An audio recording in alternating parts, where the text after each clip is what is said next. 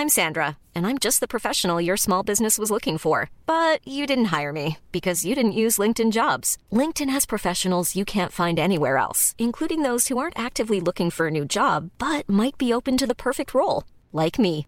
In a given month, over 70% of LinkedIn users don't visit other leading job sites. So if you're not looking on LinkedIn, you'll miss out on great candidates like Sandra. Start hiring professionals like a professional. Post your free job on linkedin.com/people today. Millions of people have lost weight with personalized plans from Noom, like Evan, who can't stand salads and still lost 50 pounds. Salads, generally, for most people, are the easy button, right? For me, that wasn't an option. I never really was a salad guy. That's just not who I am. But Noom worked for me. Get your personalized plan today at Noom.com. Real Noom user compensated to provide their story.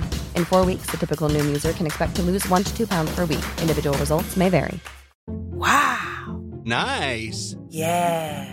What you're hearing are the sounds of people everywhere putting on Bombas socks, underwear, and t-shirts made from absurdly soft materials that feel like plush clouds.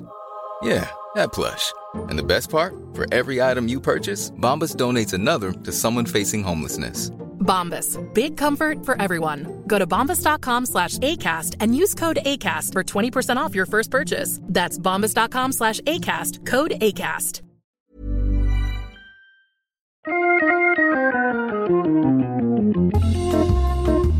Welcome to Wood Talk for woodworkers by woodworkers. Now, here are three guys who put the fine in fine woodworking Mark, Matt, and Shannon.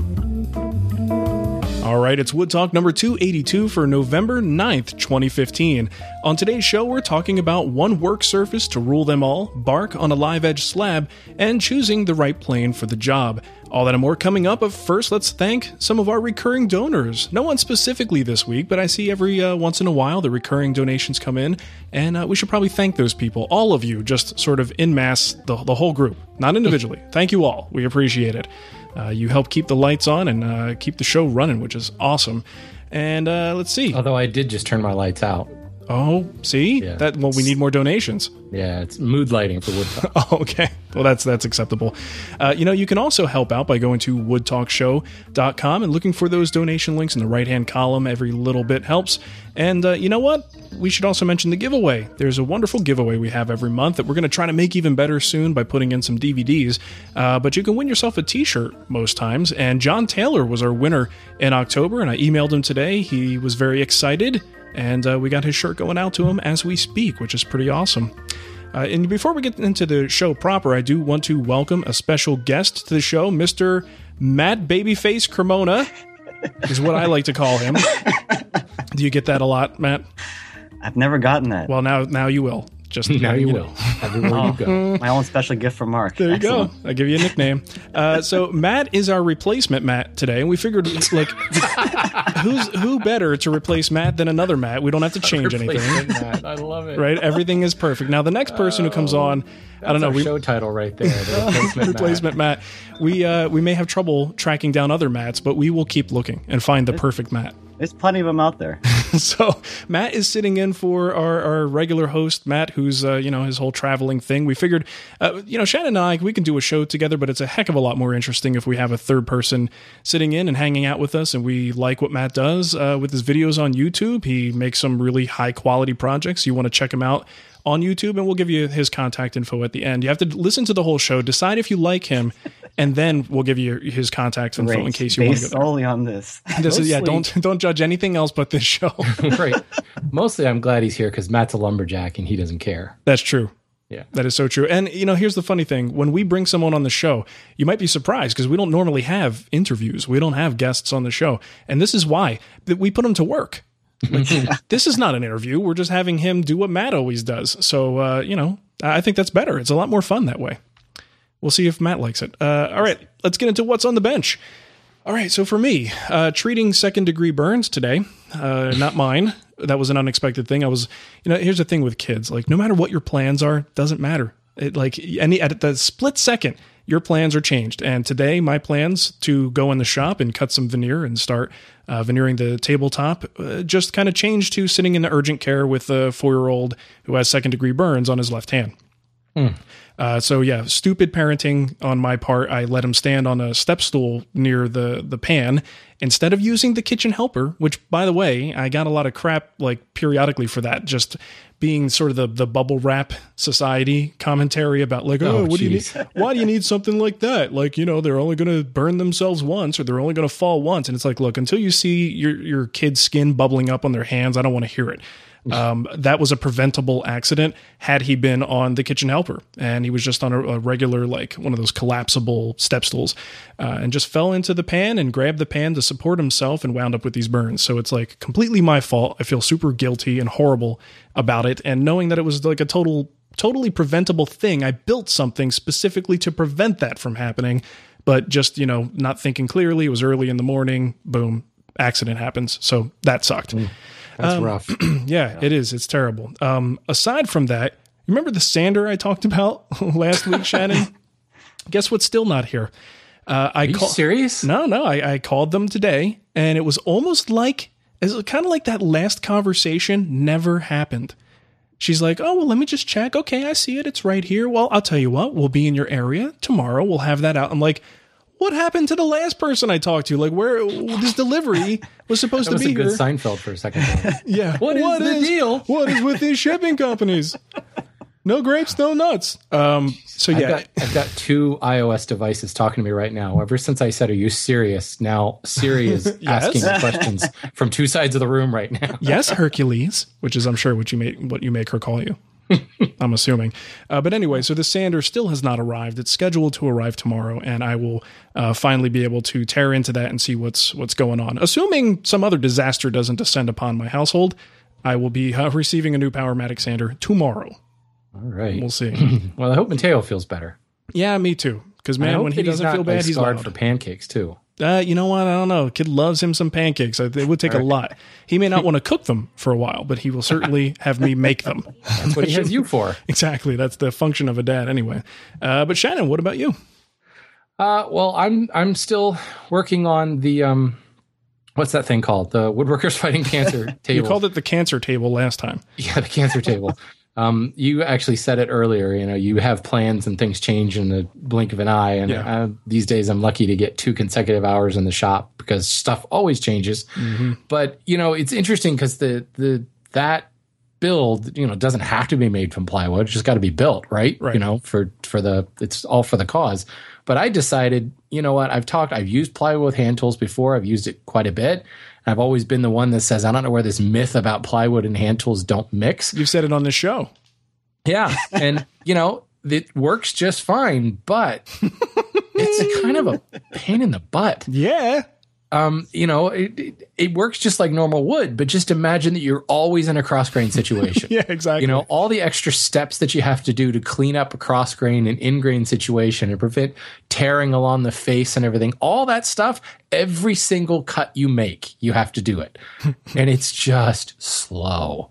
It's it's unbelievable. I've I've gotten to the point where um, I started rounding over edges, and holy crap! Like it's it's ridiculous. I was rounding over some of the edges on the chair cutouts, and wouldn't you know, the way it's oriented in the plywood sheet, the two long edges are across grain on the face face grain. Ah, nice. Killing me. The two little, fortunately, the inside cuts that are most difficult to, oh, those were with the grain. That was great. Ah, But but I couldn't use my hollow plane on those captive, those inside captured edges.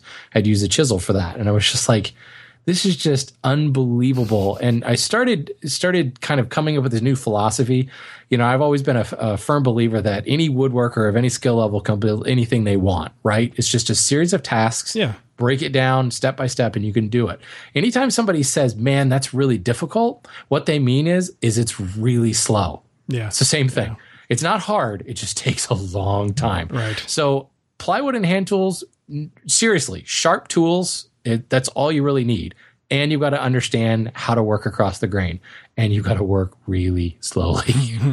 So was the So- uh, was the phrase of the week good enough? Because that's what it would have been for me.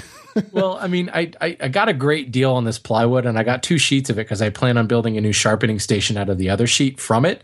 So it's cherry plywood, you know, very nice high end cherry plywood. I got it at cost. Let's just you know, you don't want to know how much I paid for it. People will hate me enough for that.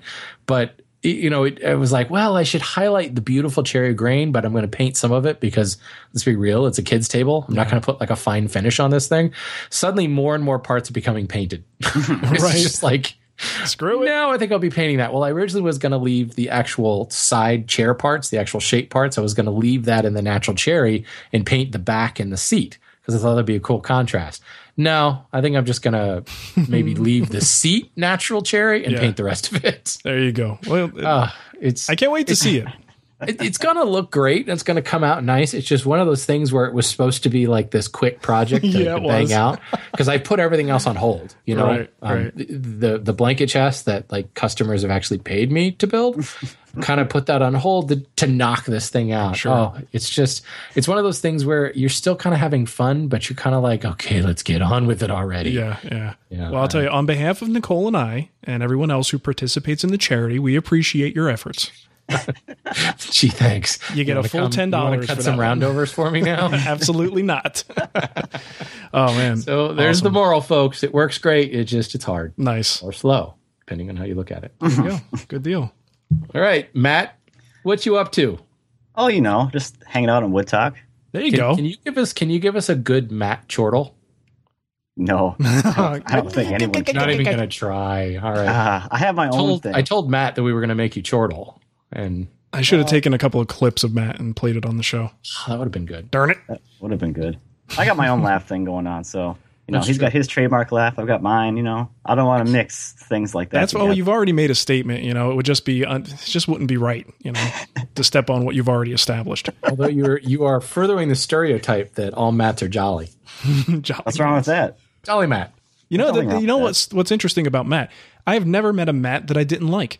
Every Matt I know has either been a really close friend, a good friend, and just a really solid person, which is why I named my son the Spanish version of Matt. Um, I didn't want to name him Matt directly, but Mateo is Matt, and uh, that's the reason why. See. You like You like my son too, I guess. Then Uh, his name's Matt. His Technically, name's, Okay, because I know you always call him Junior or Jr., so I wasn't sure. But I guess I guess that's why you would call a kid Junior. wouldn't it be? all right. Generally that's how it works. Thank you and good night, folks. That's all my brain can handle today. oh, wonderful. All right, Matt, but wor- woodwork wise, what's going on? Yes, I've been um, finishing up the crib that I started for my son before he was born. I'm finally getting to the point where I actually brought some of it into the house to start assembling it. Nice. I got it all pre-finished this week, and I'm I assembled the two end assemblies, and the front and back assembly with the rails and the spindles will be removable, so you can break it down for storage. Sweet. Speaking of time consuming, holy spindles, Batman. Yeah. Ah, no yeah, yeah, fifty of them. That when you were just talking about the, the tediousness or it's difficult because it takes longer. That's exactly what that was. Oof. Yeah. It's just not like- hard, it's just slow. It's really slow. I, I think I, I think I had about twenty minutes per spindle when I thought about it. I worked it out, and there's fifty of them. Wow. Jeez. That is an investment. Yeah, Yeah. That's the type of furniture you can't sell and make a profit on. I, I wouldn't. A lot of things I make, I would not be able to make a profit on. That's a labor labor of love, no doubt about it. So let me ask you, with the crib, it's one thing I've avoided. Uh, with uh, two kids now, I've said, nah, not not going down the crib route. There's there are too many things that scare me about the you know the regulations and codes and what spacing on spindles. And in fact, had to break a crib, a commercial crib. Like I bought it because I was trying to avoid this stuff, and had to break the spindles to to release my son's arm. Uh, that just happened to go in the perfect way and get caught. So, like, how much time did you put into the, the development of the design to make sure it's like perfectly 2015 safe? I read the uh, the CS Consumer Safety Products Commission's whatever standards for cribs and oh, Okay. cradles. Right. So I read that. It's really boring. But at my my old day job, I read stuff like that all the time for healthcare records. Okay. And there's that was a lot more dry than this was. This is only like, you know, I don't know, it was like 16, 30 pages, something like that. Wow. It, was, okay. it wasn't that long in the grand scheme of things, but it's still really stupid and boring.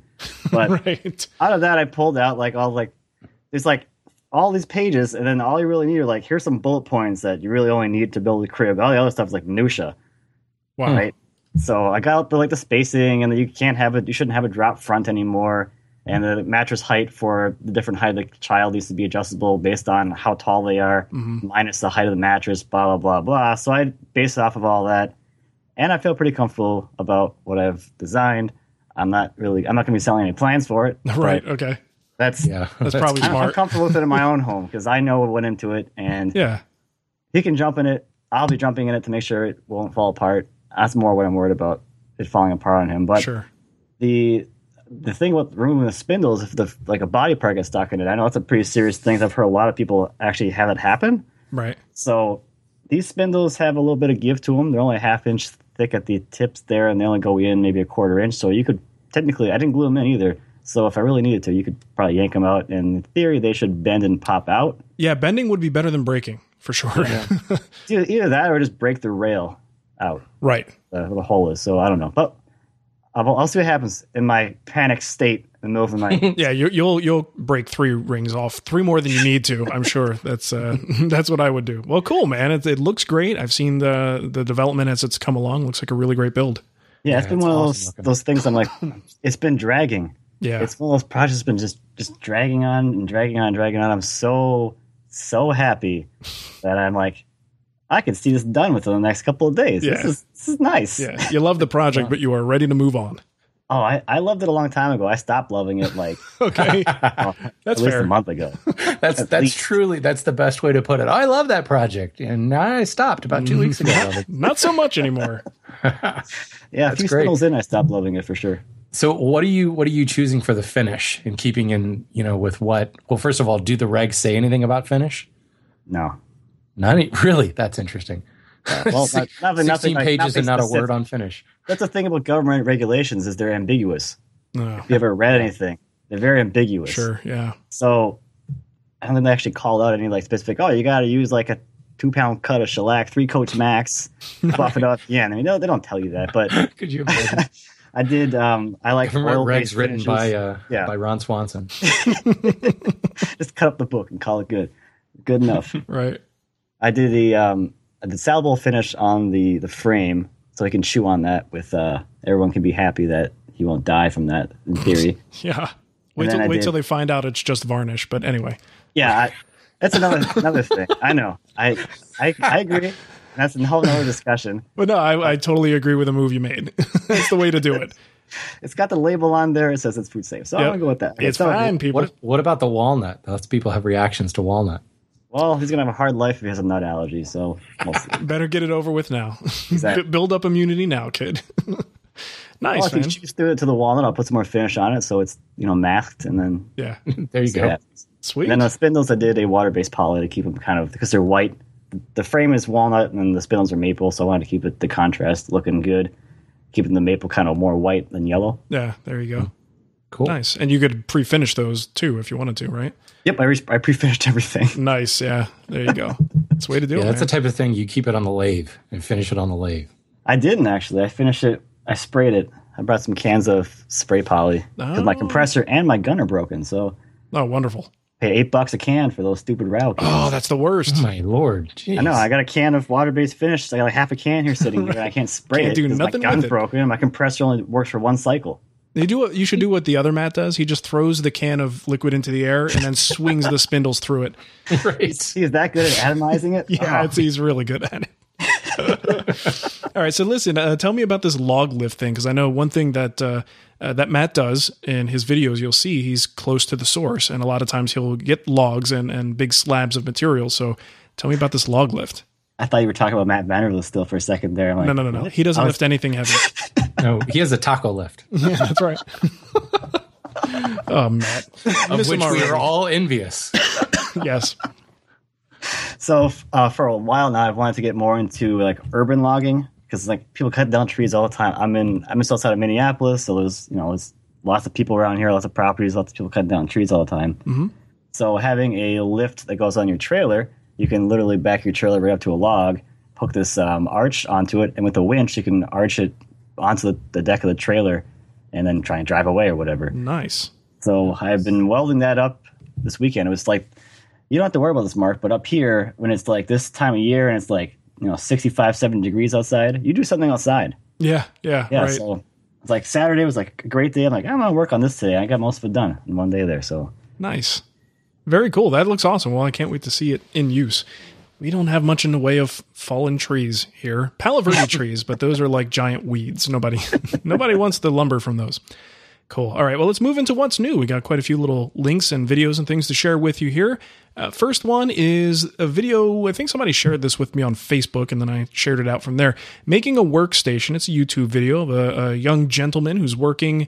Looks like he's working on a uh, balcony. And what I love about it is he's using extremely basic materials, very basic tooling, but it's one of those videos where the guy's just not letting that be an excuse for not doing decent quality work in terms of his joinery and actually doing things that you know uh, hogging away some material and using his chisel and a mallet to to get the you know material out of there and doing a sort of half lap type joint on there and it, like it just I was really impressed with what he was able to do without a whole lot of tooling and just not letting that be an excuse to not make something good. Uh, so we'll put the link in the show notes, probably in, embed the video in the show notes. You can check it out there. Right on.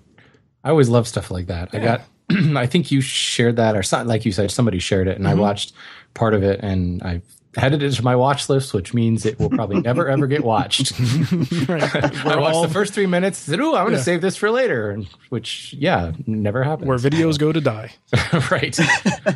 all right. So we have had, I guess, there. I mean, there's certainly a recurring theme amongst the maker community, and we've certainly talked about CNC and such here on the show before.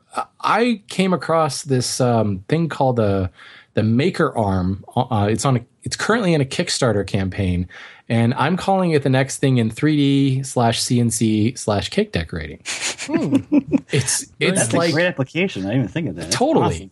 It's like the Dremel tool of like 3D printers. It's got like thousand little attachments.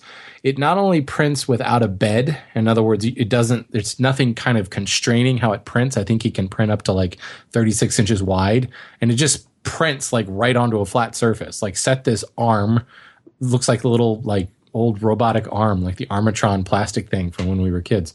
And you just set it on like a, a flat surface and it will self level to that surface and it'll just start printing right there on the surface. Wow. It also um, has a mill. It acts as a as a CNC. It can do laser burning or laser engraving, laser cutting, water cutting. I don't maybe not water cutting. Uh, it's got a pantograph, so like you can do your calligraphy on your wedding invitation and it duplicates it for you. It's just got all these little different things that it does and it combines all of the stuff that you find in like the maker shops from yeah. 3D printers and CNCs and and laser cutters all into one um, one device. Damn. And it's just one of those instances where this is stuff that's not new, but it's now like commercialized and the consumer market can can get it now. Yeah. What I found coolest is it has a soldering attachment. So we could get this from Matt Vanderlist and he could use it to build his X car. That's right. There you go. He's going to nice. use this CNC thing to make the other CNC thing. And then the robots win. That would be smart. Hey, do they have a, um, a tattoo needle attachment for that? Oh, oh, give it time. You know, I could have sworn I saw on my Facebook feed something about a uh, like 3D printer style tattoo machine that someone's working on. Right. Can you imagine? That's crazy. No thanks. Anyway. Not pass on that one. Not so much. You want to go sit down in your living room and just throw the tattoo machine on and take on that. It sounds it sounds awfully relaxing, uh, but I'll be next to my son in urgent care. it works fine as long as you stay exactly still within the thousands of an inch. I just I just don't want the X car version. Let's put it that way. All right. Anyway. Excuse me. All right. Killed him. Yeah, it's all good. you have to give me a minute here. Recover yourself, sir. I don't know if there's any covering for that. That was that was some serious, you know, abdominal workout there. anyway, my what's new thing was that SAPFM, the Society of American Period Furniture Makers, a fantastic group of people who are very interested in period furniture, announced their 2016 Cartouche Award winner recipient person, who is uh, pretty cool. Yeah. And you know what I love about that thing is just had the name. It's like it's the Lifetime Achievement Award, and you look at the things that these people have done over their, like their lifetimes. You're like, mm-hmm. I hope I am somewhat close to that level. Does it make you feel really inadequate? Oh yeah, it does. I'm like, what good thing? Uh, like, hopefully, I have a few years left to like kind of get to that point. But man, yeah, yeah. It's just it's so inspiring and it's just phenomenal. People out there doing those amazing things. Yeah, it's definitely So next level stuff. It, it should probably be said so that we don't leave people in suspense. The winner is actually Oh. Ronnie Young. Thank you.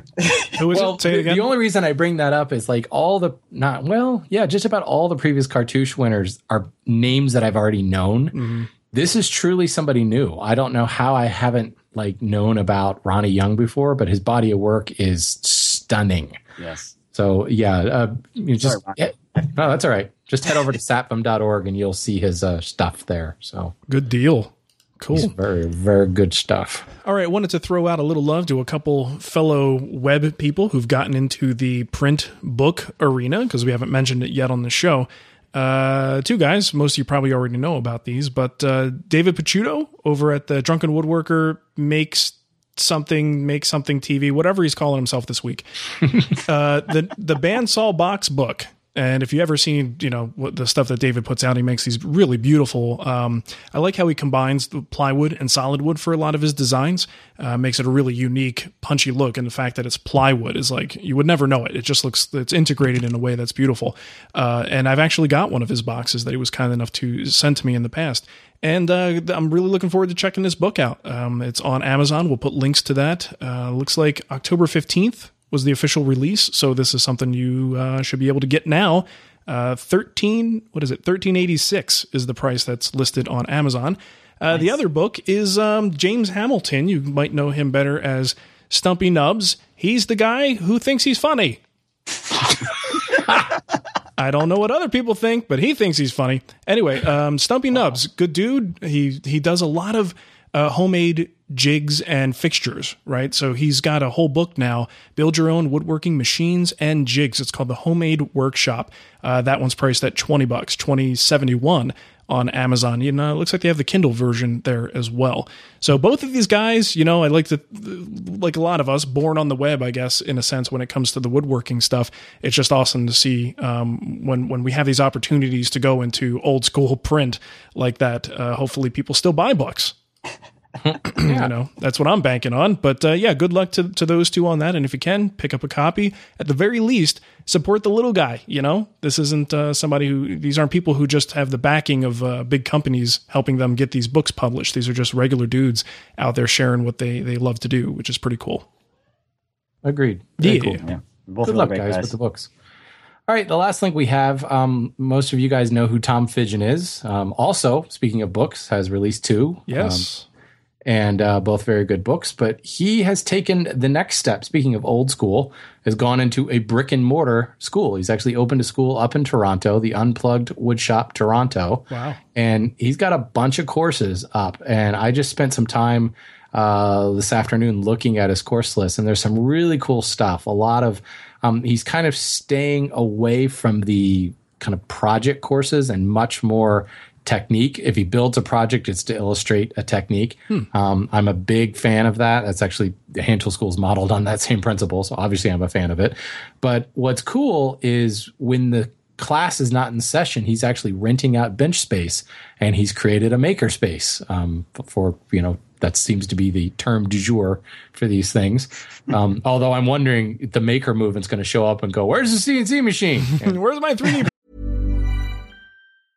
I'm Sandra, and I'm just the professional your small business was looking for. But you didn't hire me because you didn't use LinkedIn jobs. LinkedIn has professionals you can't find anywhere else, including those who aren't actively looking for a new job but might be open to the perfect role, like me.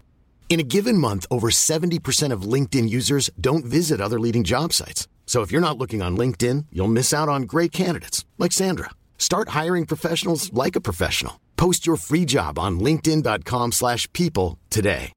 Hey Dave, Yeah, Randy. since we founded Bombas, we've always said our socks, underwear, and t-shirts are super soft. Any new ideas? Maybe sublimely soft. Or disgustingly cozy? Wait, what? I got it. Bombas. Absurdly comfortable essentials for yourself And for those facing homelessness. because one purchased equals one donated. Wow, did we just write an ad?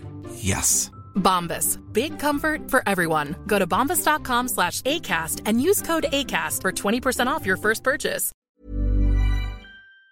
Printer? What's this workbench thing? You know, where do I put my uh, my uh, maker arm? Um, so that ought to be interesting. But if, if nothing else, it's just it's a cool. We have something locally called the uh, Woodworkers Club, where you actually can uh, become a member and you get a certain amount of time it, with the machines and everything. Here's kind of the hand tool equivalent of that. You can rent out bench space. They have some tools. You can bring your own tools in. It's just it's a nice idea, and I believe that Vic Tesolin's gonna be helping him out quite a bit on this. Man, that's Um, awesome. So yeah, there's two uh, two pretty cool people in the hand tool world, um, and it's just it's great because that is one thing that that you know online stuff, vi- virtual classes, it's all great, but you can't beat that face to face thing. No, and you know we got to do what we got to do. I mean, most people have no choice but to learn, you know, via online videos and stuff like that, and be self-taught. But if you have the option to do this, it's it's definitely a very quick shortcut. Uh, it really cuts down the learning curve big time. Uh, you know, I'm thinking a shared space like this. If you're one of those people who has to rent space, and I've seen that in the power tool world, and of course maker spaces as well, um, but sort of community wood shops, and it takes a long time to get your projects done that way. I imagine in the hand tool equivalent of that, it's like, oh look, there's Bob over there. Yeah, he's been working on that table for about uh, 30 years. just take, you know, takes, things take a little longer. We just operate a little slower over here. Well, it, it, it is interesting because he charges, I, th- I think it's by the hour, and I think maybe he has a by the day Yeah. price. Okay. Um, and I remember thinking that I'm going to go and book an hour at a workbench. And it's like, truly, what would I get done in an hour? yeah, I just got my plane tuned up, and uh, now we're ready to up. Time to go. now that's cool though. It's yeah, great. especially if you didn't bring your own tools. Right. I, I don't know about you, but I would not trust that that plane was sharpened properly. So, you know, okay, I could sharpen a jack plane in probably a minute, you know, but still, you know, now I only have 59 minutes left. Yeah. What am I going to do? It's cool though. I mean, really, it's Yeah. it's a one of a kind thing. It seems like. All right, let's move into our kickback, and this is sort of a kickback into question. But Sam Samuel Eames wrote us today. He says, "Hey guys, I've been enjoying your show since I learned about it uh, from Mark's appearance on Current Geek. I don't remember being on Current Geek. I don't either. And I listened to that show a lot. Must have been a very long time ago. Uh, I'm starting to dive into woodworking by listening, reading, and online research. Why do so many links about woodworking redirect to Ted's Woodworking? I'm just curious because the link for a general Google search seems so promising, and then it hits Ted's Woodworking splash page and becomes a dead end. Thanks for the many hours of laughs and fun conversations. Well, thank you, Samuel. And I I wanted to answer this just because it's always a good public service thing to make sure that people know, in case they don't already know, that Ted's Woodworking is crap. It's something to be avoided and uh, to, to not Polite way of support. putting it. Yeah. Yeah, so Ted's Woodworking, if you're not familiar, they basically publish the 16,000 plans or whatever crap it is. And there's this uh, nice looking blonde haired, bearded guy that looks like someone you can trust, you know, standing there with his arms folded, like, look at me, I'm a stock photo kind of guy. Um, so He's wearing flannel. That's true. So it's, you know, he knows what he's talking about. Uh, so yeah, they basically sell these sixteen thousand plans, and uh, anyone who's actually made the purchase, and I know a few people have, just for like research purposes, say that it's just this disorganized mess collection of like old stuff that's outdated, incomplete, and some of it, from what we understand, is even copyrighted stuff that they had no right to publish and borrow and put into this collection, which is why most people just kind of like it's the bane of the woodworking community's existence. Uh, in spite of that, clearly they're succeeding. Uh, so there are so many fake Facebook accounts that are like this, and I even see people I know that follow, like you know, Facebook can show you who's who likes what pages, and so many people I know are liking and following pages that they don't realize are actually sourced from one of these Ted's woodworking schemes. They're just that that website isn't quite as obvious about it. They just keep sharing cool looking stuff and um, they amass a following so that they can eventually leak a very small percentage in through their system and and eventually they end up on a Ted's woodworking site. you know, so it's it's it's so prevalent. It's on every social platform there is, and of course Google is no exception. You search for plans, you're going to have a hard time not coming across a Ted's woodworking site. So just wanted to include that in there. I don't know if you guys want to add anything to it, but it's something to be avoided. And uh, if you have a means to report them in some way as a fake account, uh, to definitely do that.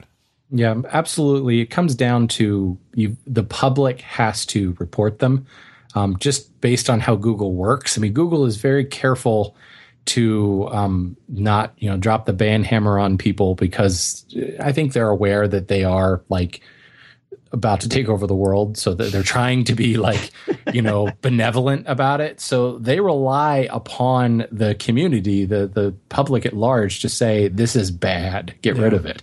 Um, and I think what's happened is woodworking. Let's be honest, is such a tiny, tiny, tiny little niche on the internet mm-hmm. that you can be. I mean, the, Ted's Woodworking violates so many different um, terms and conditions and regs about SEO and about how Google works with SEO. They constantly violating stuff, and you wonder how have they not been like de um, delisted by Google because Google doesn't even notice woodworking right now. it's such a tiny little part of things, but yeah. you know, if we make enough noise, maybe we'll be like a little peep. Well, the problem is it's like uh, you know they they just spawn new ones. So the the original Ted's Woodworking site doesn't even have to be there anymore because there are so many other websites with other names that just have the content on it. So it's yeah. it's like you squash one and 10 more pop up.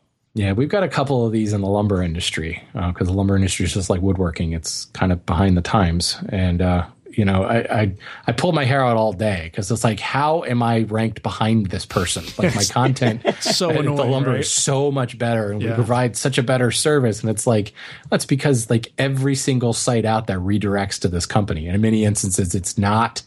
You know, it's a different company name, but they just own that. You know, that lead gen site or whatever it is. So, right. Yeah. It is what it is. They're gaming the system. It's a Nurin. All right. Uh, I think now's a good time to hear from our friends at tablelegs.com. Let's face it, folks, sometimes we could use a little help on our projects. Maybe it's a project part that requires a tool you don't have, or maybe you haven't gotten to the point that you're ready to tackle a new skill, or perhaps it's a matter of expedience and you need help meeting a deadline. Thankfully, there's a company that caters to your needs tablelegs.com. These guys offer a wide variety of project parts and much more than just table legs. How about custom panels, columns, architectural components, finials, stair parts, and even 50 plus furniture feet from 4 inches to 12 inches high? And of course, they have tons of legs from various turnstiles to modern and minimalist metal hairpin styles. They even have a nice selection of that classic cabriole leg. So don't let that one project part keep you from making your next masterpiece. Now you can get free shipping on orders over $50 by typing in the code WOODTALK into the special instructions box on the online order form or mention WoodTalk when you call to order. I was looking at their site today and they even have an online tool for configuring tabletops. Just input the size, the shape, corner treatment, edge treatment, wood species, and even the finish. How cool is that? And when you order a set of table legs, they come pre mortised. Now, I know many of you don't have lathes, so you might want to look into their custom turnings in styles ranging from colonial to cabriole to mission style to mid century modern. When you order online at tablelegs.com, your parts will be carefully grain and color matched, sanded smooth, and carefully boxed for safe, rapid delivery to your door. And speaking of delivery, don't forget the free shipping offer on your first order of over $50 using the code WOODTALK. All parts feature a 100% money back guarantee. At tablelegs.com, you'll find plenty of free, helpful tips and drawings on the best practices for making furniture with their components. And get this 95% of what they sell is made right in Vermont in Northeast Kingdom by their staff of 30 people. Check out tablelegs.com and remember to use that code WOODTALK for free shipping on orders over $50. That's tablelegs.com. All right, very nice. Let's move into our email. Now, first one here is from Jack. He says, I'm about to move into a house with a three and a half car garage, and I get to claim the extra car space as a shop. I'm new to woodworking, and I'm wondering how many workbenches spaces does a shop need? I hear about fancy Roubo workbenches, but I also see workbenches and spaces on the walls like traditional garage workbench, and then I read about assembly tables. So, what do you guys have and why? Uh, would, would you change anything with your current setup, add a workspace, remove a bench, etc.? All right, so for me, three spaces. That's primarily what, if we're talking about flat surfaces that you actually are doing work on, I've got an outfeed table, I've got a you know classic workbench, and then I have an assembly table. Now the thing is, if you're in a uh, if you're tight for space, and it sounds like Jack is going to be, there's no reason why those three things can't actually be the same thing uh, because you you need a well you don't need but it's better if you have an outfeed table right? It's nice to to have that support for the work pieces as you, you push them through. Um, but because that's a big wide open space if you had to you could put some vices on it even if it's just simple quick release vices and a few dog holes in the top. Those holes won't interfere with anything uh, functionally from the outfeed table perspective, right? So why not do that? Uh, the other thing is, if it's a big flat surface that serves as an outfeed table and a, a you know quasi sort of workbench, there's no reason you can't assemble on that as well. So it's only when you have the luxury of space, or let's say you're the you know you work on something very specific that requires you to have either the workbench or you know the assembly table so you actually need it. Uh, there's just no reason why you can't lump those all into one thing. So i think if you do have the room then you start to think all right what would be the, the handiest thing to have? I want to get into some hand tool work and what i really need is a bench that's rock solid and it's not going to move. So i think my next thing is going to be a workbench or if you do, you know, maybe you're more power tool focused, you might find the assembly table a little bit easier because if you're doing assemblies on your outfeed table and you need to make another cut, then you kind of have that sort of uh, spatial organization problem. Um, so for me, I'm a, I'm a big fan in a tight space. I'm a big fan of, of just lumping all those together. And you've got your choice in materials too. You know, you could do that layup of three or four sheets of plywood if you want an inexpensive but heavy workbench top. Um, vices don't have to be uh, Benchcrafted top of the line stuff. You could just get a good quick release vise and bolt that sucker on there and call it done. Um, so yeah, I'm a big fan of, of putting them together, but if you have the space, certainly separates I, I find to be a lot more functional. So real quick, I'm curious for for both of you in in regards to these work surfaces. Um, what do you have in your shops, Matt? You can go first. Uh, the same as you, but I also would add they have a router table, which is kind of like you know a, a, dead space kind of thing. Sure. In its own right. I guess I also got the shop desk, which is kind of like what you got in your shop too, Mark. Okay, I forgot really that like one. like a work surface, but I sit at it and I put crap on it, so you know it's a horizontal surface. What can you say? Yeah, yeah. to be fair, I, I, mean my cabinets all have that work technical. You know, I guess you could call it a work surface on top. Um, Only because he was talking about like the benches against the walls right. kind of thing. Yeah, That's classic garage stuff. They're not work surfaces though; they're crap surfaces. That's true. Stuff. I rarely do any actual woodworking on my little bench on the wall thing. Right. Well, if you had to, though, you could, right? Throw a quick release vise on the end or on the front. You could, you could if you had to. It wouldn't be, yeah, you, know, could. your favorite place, but it would get the job done. nice. What about you, Shannon? Um, I guess I would have to say there's three. Um, I've got my workbench, my joinery bench, and then my sharpening bench. Okay. Um, and that's one thing that I don't like to mix is the sharpening bench and the workbench, just because the my I'm actually about ready to replace and rebuild my sharpening bench just because the uh, it's it's too big for what I need. I wanted something smaller, but I'm going to specifically redo the top because there's been so much just grit and grime and crap that the top practically is like 200 grit sandpaper by itself. Oh, you know, nice. there's just so much stuff ground into it. Um, so I'm actually going to make the top out of a stainless steel, um, like kitchen prep shelf that oh. I found because it'll clean up finally. I cannot yeah, yeah. clean.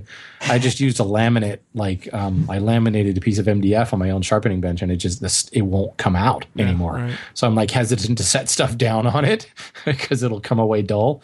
But um, you know, I think ultimately we're like goldfish. The more space we have, the more we kind of need more surfaces. Yeah. So just expand. Um, you know, I recently downsized all those surfaces, and like you said, Mark, I kind of rely upon one surface to do everything. My workbench does all that stuff. Um, right. The joiner bench is nice to have, but lately it ends up being where I set camera gear. yeah. you know, I move it out of the way to do some specific, you know, like dovetails or carving, and then the camera gear goes there when I go back to the other bench. Right, right. Well, very cool. All right. Well, Matt, you're up. Okay. This question is from James. He says, I have a live edge black walnut slab that I will be using as a bench seat. It still has bark on, or still has bark on it. The guy I bought it from said it's been drying for over two years, but the bark, but if the bark hasn't come off by now, it won't. But everything I found online on the subject uh, says remove the bark because it will come off eventually. My wife really likes the look of the bark and wants to keep it on as possible. So I actually have some experience with this. I've done a few things where I've actually left the bark on. And in case you're wondering if the why the bark stays on. Some things it's because if the sap is in recession, is that the correct term, Shannon? I think you've talked yeah. about this on the show before. That's yeah. in the fall and the winter. The bark is very likely to stay attached to the to the log or to the slabs it was cut. Um, so in my experience, if the wood has dried and that bark isn't pulling away and it's not looking like there's a separation between the bark line and the sapwood, it's probably not going to fall off, and you could probably just get away with leaving it on there. And what I've done in the past, I mean, walnut has doesn't really have like a really loose bark. It's a really um, I don't know how you would describe it. It's really th- deep and rugged looking, I guess. So it's not flaky like Gnarly. cherry would be. Gnarly is a good word for it.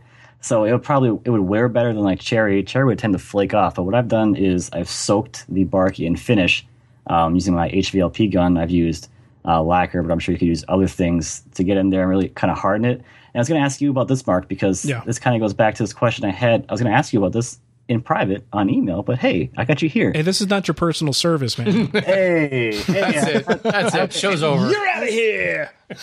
All right, go ahead. So that the clear penetrating epoxy seal that you use on your outdoor furniture, Mm-hmm. could you you think you could spray that and would that strengthen uh, bark to make it more wearable? You know, as you were talking about putting finish on there, that's the first thing that came to mind is that, you know, I don't know that I would necessarily spray it. Haven't really thought about spraying it. I don't see any reason why you couldn't as long as you realize you're spraying epoxy and that's going to atomize. Keep in mind, Mark has a five stage turbine now, so Oh, yes, that's right. well, he mine sprays might cheese. I'd actually it's it's mo- works more like a sandblaster now, and I just kind of like I would put a hole right through the slab uh, with that CPES. But yeah, I think the stuff is really really thin. So I mean, it's called epoxy, but when people think about epoxy, they think of like that real thick, viscous five minute epoxy.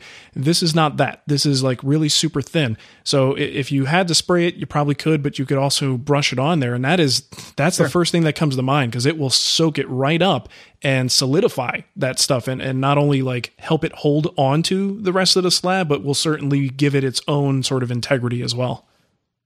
sure. So yeah, I would I would definitely recommend at least experimenting with that. I've never done it, so I can't say for sure that it would work.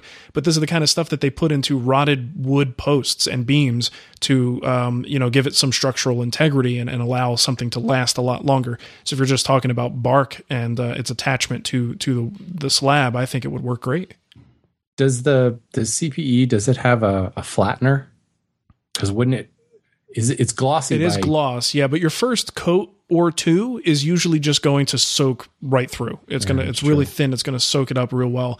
Um, from that point, if you needed to sand a little bit, you could sand, but obviously you're not gonna sand bark. So, so it would have a tendency to give it a little bit of a glossiness, and you know, I don't really know how much bark is gonna absorb either. But you could spray something over top of it. Oh, yeah. you know, Yep. to, to deaden it. Yep. Because I just think that would it might ruin. You know, you want this beautiful natural edge, and it looks like plastic because it's Yeah. like super glossy. kind of defeats the purpose a little bit there. I made that myself out of plastic. Um, so then, if you once you seal it up, then Matt, you're you're just gonna would you put normal finish on the bark as well? Yeah, so I just so the finishing process was literally just um, I used the same finish that I would use on the actual slab. So I made the most recent thing I did was a bench, which I did where the whole like underside was like a tree, because the whole bottom was bark. So there was no edge. It was a whole like curved face of the bottom of the bench was all bark, and I soaked that in lacquer. I did like three coats, but you, I mean, that bark is really, really, really thirsty. It'll just you'll put a lot of stuff on that thing and it'll just keep soaking it in Yeah, and that okay. really solidifies it and i was using cherry so cherry has really flaky bark so that is not going to wear very easily if like people start touching it so the the finish really helps to solidify and keep those flakes like connected to the actual bench without Okay. flaking off as easily Gotcha.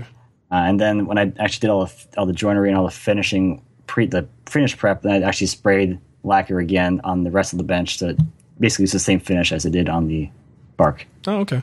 Yeah, CPES sounds like a good way to go then. Cool. That might- Shannon. Maybe it would speed it up. Who knows? Maybe. Always wanted to try that. Hmm, maybe I'll do that someday. Do it. Okay. uh, this uh, this question comes from George. He says, of the five, six, seven, and number eight bench planes, how do you decide which bench plane to buy? Yeah, I assume it depends on the size of the boards. What are the guidelines? Um, yeah, you know, this could be answered in so many different ways. Um, if you have no bench planes whatsoever, then just buy number five and be done with it. Um, but the there i don't know that there's an actual rule of thumb saying you know you use this size plane for for this particular size board a lot of times it ends up being more the function the longer planes are going to give you a flatter surface because you've got a longer reference surface on that sole so generally the 7 and the 8 are known as jointers because they do give you a much much flatter surface um, that's not to say you can't get a really flat surface. And let's be honest, folks, it's woodworking. Um, the tolerances that you get from a seven and eight are, are higher than we ever need with woodworking. Not good enough. So, it's not good enough. It's not flat enough. Must be flatter. Um, the, the the drawback to this, the longer the planes are, uh, sometimes the harder they can be to use. They're certainly heavier. They'll tire out a little bit more, but they also demand an even flatter surface. And sometimes you struggle getting that perfect shaving coming off. Um, sometimes you struggle getting shavings from certain spots. You may get this one spot, you just can't get the blade to cut there because the long blade or the long sole is referencing over other parts of the board.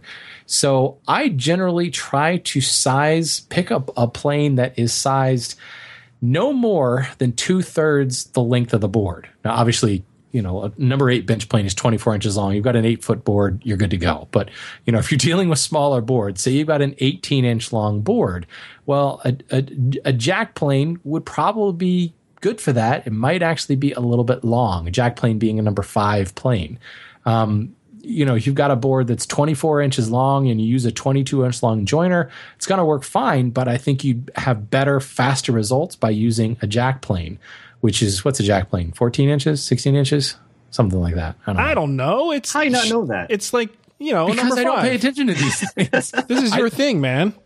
That's that's one of those things. I will never be that hand tool woodworker. I constantly get emails going. I just bought a Stanley number, blah blah blah, and I'm like, I have to look that up most Yeah. of the time. if you, if it's not one through seven or one through eight, I'm kind of clueless. I just don't pay attention. Um, because eh, I don't know. I suppose maybe that makes me a bad woodworker. I should know all this stuff, but it's just it's never been that important. You pick up the plane that is about the right size for the board, and for my in my case, I find two thirds at most, two thirds the length of the board is a good solution. Um, but I may find that I need that board to be that much flatter, then I'll grab a slightly longer plane. So it doesn't really matter what the Stanley numbering system is. Um, it's more about how flat do I really need that board. The shorter the sole, the faster you're going to be able to cover every bit of that surface. Um, you know, a smoother plane, a number four, can take shavings off of every inch of that surface much faster than trying to do it with a number seven. And if you don't need to be that flat, then the number four is right. And the number four is, you know, if you got a 22 inch board, the number four is certainly not two thirds the, the length of that board. So it, it, that's why there really isn't a rule of thumb. So I'm not really answering your question here, George. I apologize for that. Um, I did that on purpose because just pick up a plane and give it a shot. He's doing what that annoying thing where he's arming you with information and ex- expecting you to make the decision. Right. I hate that. Which So wait, again is why I've never really paid that much attention to the numbering system. Yeah. You know, it's a rabbet plane. I don't care if it's a Stanley blah, whatever, you know, I mean, it's a rabbeting plane. That's what it's used for, right? So, so what you're saying is we don't need to buy every plane in that awesome picture that Lie-Nielsen always has with that wall hanging rack, and it's just every single plane size in the world on it. No. Because No, I, I like that. I'd like to have that. It, it sure looks it sure looks pretty, but yeah, but you'll find that I would never use those any of it, but I'd- come off the rack. The Yeah. rest of it, all the work's done with like two planes. It's a really nice everything. shop decoration, frankly. Um, a very Really expensive one. All right. Well, if you want to support the show, you can just head to woodtalkshow.com and look in the right hand column for those donation links, recurring or one time donation, whatever you want to do. You could also head to twwstore.com and pick yourself up a nice Wood Talk t shirt. And hey, while you're at the Wood Talk website, go to the giveaway page. And speaking of that t shirt, you might just win yourself one. You can also go to iTunes, look us up in the iTunes store, click on ratings and reviews, and uh, leave us a five star rating like the Wooden Mind did. He says, outside of Mark not knowing how to properly refer to dimensional lumber, I don't know, I don't even know what he's talking about. He's just he's just telling lies. Uh, you'll get so much useful information from this podcast while being entertained at the same time. Shannon, Matt, and Mark make a great team. Which Matt is he talking about? I'm- It's so Yes, confusing. I don't Make know. no mistake, we make a great team. there you go. Thanks for your contributions, Matt. Uh, but yeah, a sincere thank you to Matt for guesting on the show with us today. It's been a pleasure having you here. You held up just fine. Happy to be here. It's been crazy, very surreal. And I'm glad you Actually- didn't crumble under the pressure. Well, I kind of did, but that's all right. One of the things that I noticed about you As your long as you like- didn't crumble like the bark. Yeah. Well, right. that's a whole different thing. Yeah. One thing I noticed you didn't have on your little like outline here for everyone who doesn't know how this works is Mark gives you a nice outline of everything you're going to talk about. He didn't have a section where Matt gets to be a fanboy for like a minute. Oh, there you go. Okay. Well, I did have a, a section where I wrote some things that I, w- I was hoping would screw up you, what you were saying. Uh, I Let pull up generally the show notes. Let's see. I write some- to Matt's fanboy segment. I try to write inappropriate comments next to people's uh, notes, but uh, yeah, fanboy out, man. Have at it. Oh, I'm so happy to be here. It's, it's so crazy. I, I've been listening to this podcast and I've been following you guys for a long time. I didn't know who Shannon was until he was a guest on this podcast. No kidding. Many, many years ago. So wait, because I don't even know if I want to know the answer to this question. If you had to estimate, how old were you when you started listening to Wood Talk?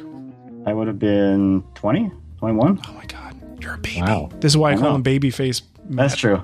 Matt Babyface Cremona. I was young back then. You know? no, it's good, man. Just keep the growing the, hair. like, decade. Keep growing the beard. Keep growing the crazy hair. You you, you do look like one of the um, uh, lost members of Flight of the Conchords, though, which I, which is like automatically makes me like you even more.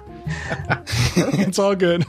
man, this is, this is a good day for me. Right? Um, we're pumping you up, man. Uh, so, hey, listen, if you want to check out Matt's stuff, you can go to his YouTube channel. It's uh, M Cremona on YouTube, correct? That's correct, sir. Okay. And also mattcremona.com. And you can find him on Twitter at mattcremona. He likes to use his name.